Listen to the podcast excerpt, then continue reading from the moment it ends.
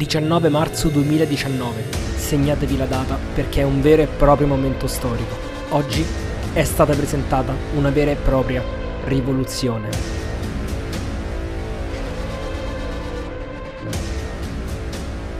E dopo questa intro alla trailer di Michael Bay vi do il bentornato su Più No Che Sì.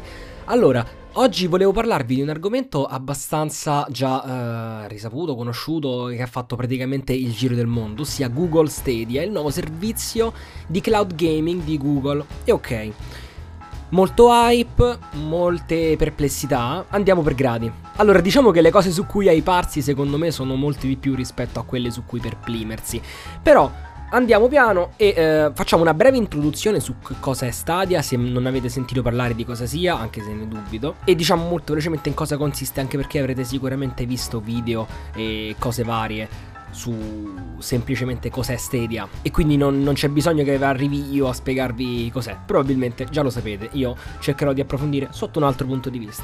Allora, Stadia è innovativo e a tratti rivoluzionario perché nonostante già esistano diversi servizi di streaming di giochi come quello di Nvidia, come quello di PlayStation, come quello di Microsoft, che deve ancora uscire, in realtà probabilmente verrà presentato quest'estate durante le tre, perché si concentra non solo sul gaming ma su altri due aspetti, ossia lo sviluppo dei giochi e la trasmissione, lo streaming, quindi anche a favore di, uh, di youtuber, di streamer. Lo sviluppo è veramente importante perché Google metterà a disposizione i suoi data center per sviluppare i videogiochi, data center che quindi hanno del, della potenza di calcolo allucinante, e anche i piccoli sviluppatori così saranno in grado di fare un buon lavoro senza essere limitati dalle macchine che hanno, che mh, magari per avere un upgrade hanno bisogno di molti soldi che non hanno. Parliamo di data center, noi potremo giocare tramite con Stadia con delle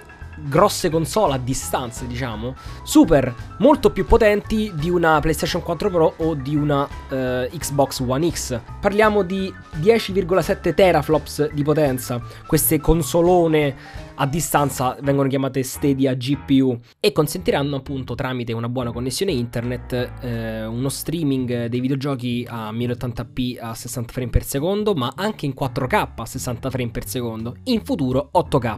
Però questo, diciamo, l'ha detto Google, non si sa in futuro quando, perché, quanto servirà, diciamo l'hanno detto perché era ancora un po' più di hype, ecco, forse. Per quanto riguarda gli altri due punti, quindi gioco e streaming, sono molto legati tra di loro, perché una moda che ormai va da anni e che risulta quindi un vero e proprio status symbol del gaming è proprio lo streaming. Ci sono tantissime persone su YouTube che fanno eh, streaming gameplay dei videogiochi. Diciamo adesso ci si sta spostando molto sulle live di Twitch e quindi Google sta cercando di recuperare questa situazione, perché Twitch non è una piattaforma di Google, che ha la sua, che si chiama YouTube Gaming, che probabilmente usano veramente in pochi.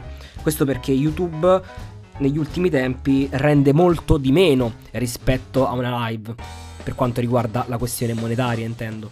In questo modo che cosa succederà? Allora, l'utente si ritrova magari su YouTube a vedere un uh, gioco, uno streamer che gioca a qualcosa, e a fine video potrà vedere uh, un pulsante dedicato al gioco a cui stava giocando lo YouTuber, e tramite questo, questa funzionalità che si chiama Instant Access si ritroverà immediatamente dentro al gioco grazie a Stadia. Oppure, se sta seguendo una live di questo streamer, potrà anche unirsi allo streamer per giocare, e quindi ciò apre a nuove frontiere della monetizzazione, dell'engagement, del, dello streamer con i suoi utenti, del rapporto.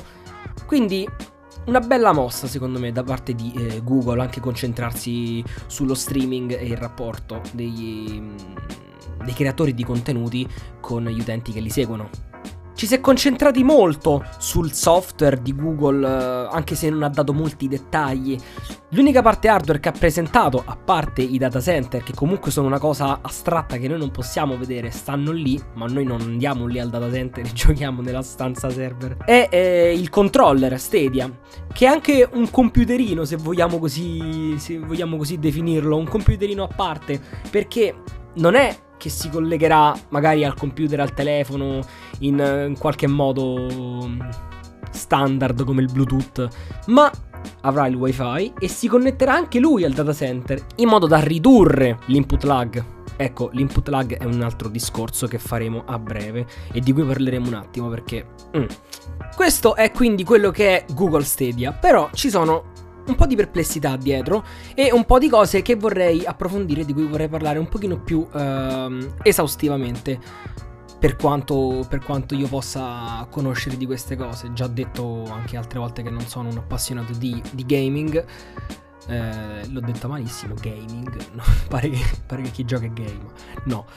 Allora, qui c'ho un, una lista breve e anzitutto eh, volevo riflettere su come Google sia fiduciosa nei suoi data center e secondo me ha ragione, parliamo comunque di una multinazionale a livello globale, grandissima, che è stata addirittura recentemente ehm, nominata la prima azienda al mondo più innovativa, scalzando Apple dopo parecchi anni di, di dominio. E questo si collega anche al discorso e la preoccupazione che hanno soprattutto i gamer più incalliti per, nella questione dell'input lag.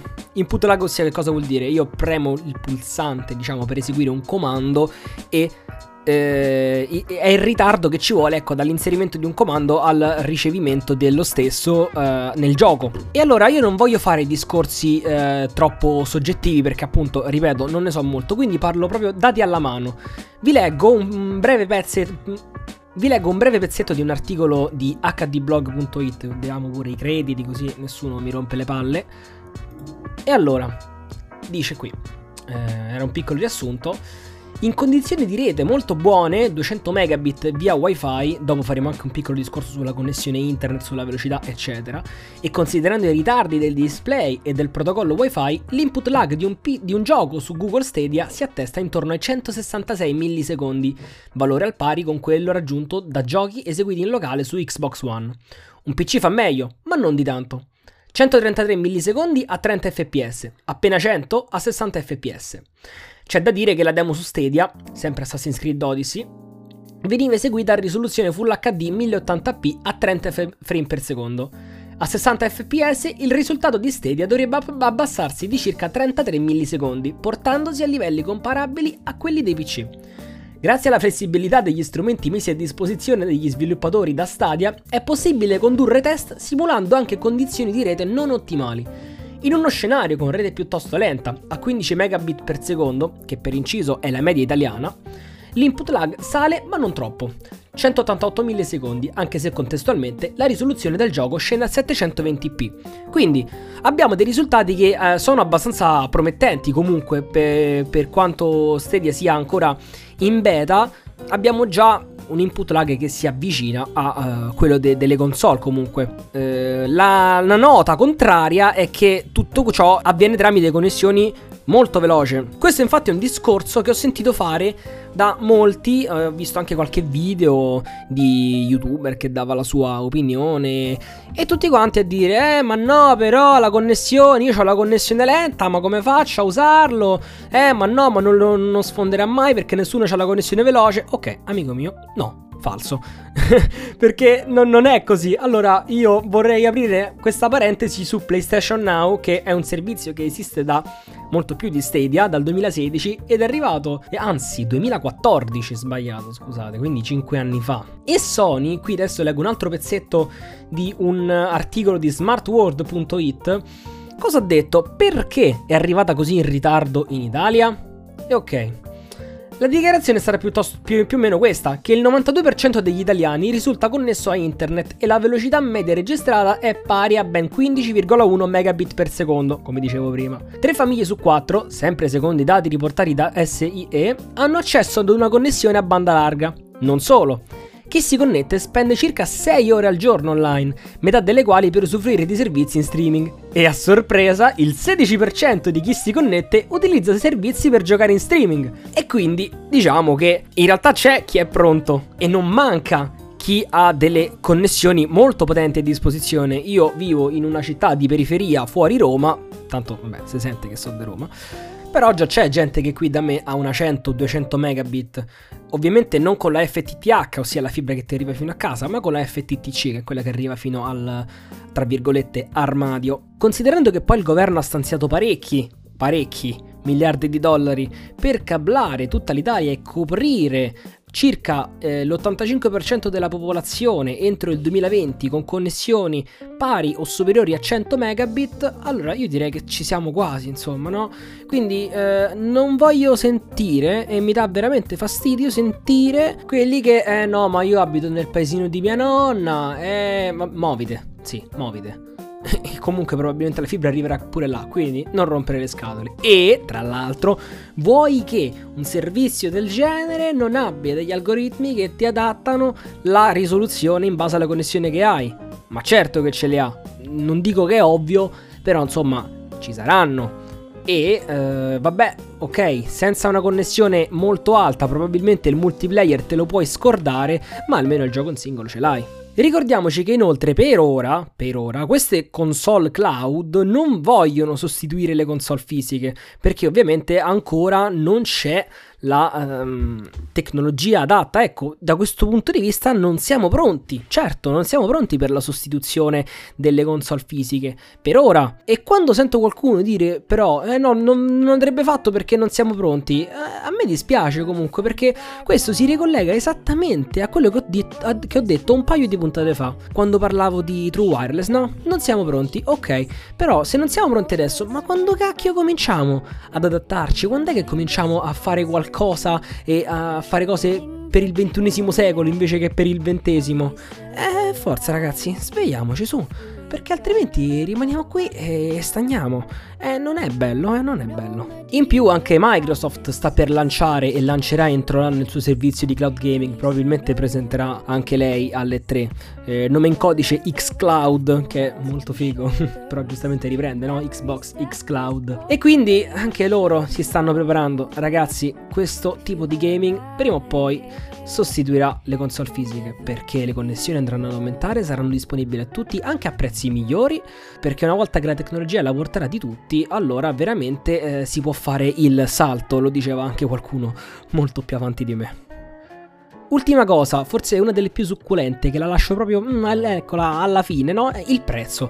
Non sappiamo assolutamente niente del prezzo, però si vocifera o qualche abbonamento tipo Netflix per le risoluzioni, oppure una cosa che eh, secondo me è molto intelligente, ossia dare un tot di ore al giorno per giocare e tu paghi quelle ore. Non è male, sapete perché? Perché tanto i giocatori incalliti non sono più dei giocatori casuali o standard, che hanno comunque poco tempo per giocare, e se chi ha poco tempo per giocare si eh, ritrovasse a pagare un abbonamento comunque onesto in base a quanto gioca, beh, secondo me sarebbe la vera e propria svolta. Detto questo, ecco, è riuscita un'altra puntata piuttosto lunga, perché vedo diciassette minuti e venticinque in questo momento esatto eh, di registrato. Adesso editerò, leverò qualche respiro, qualche singhiozzo, perché mannaggia registro quel singhiozzo e eh, vabbè. Vi lascio anche i vari contatti social eh, e con una piccola novità, ossia che non userò più Twitter, perché in realtà non l'ho mai usato, non, non so usarlo, non ho il tempo di usare anche quello, quindi concentriamo tutto su un unico social, Instagram, più no che sì punto podcast, oppure se volete mandatemi una mail a più no che sì chiocciola gmail punto com. Finito, basta, vi saluto, vi ringrazio per avermi ascoltato e noi ci sentiamo alla prossima puntata. Ciao!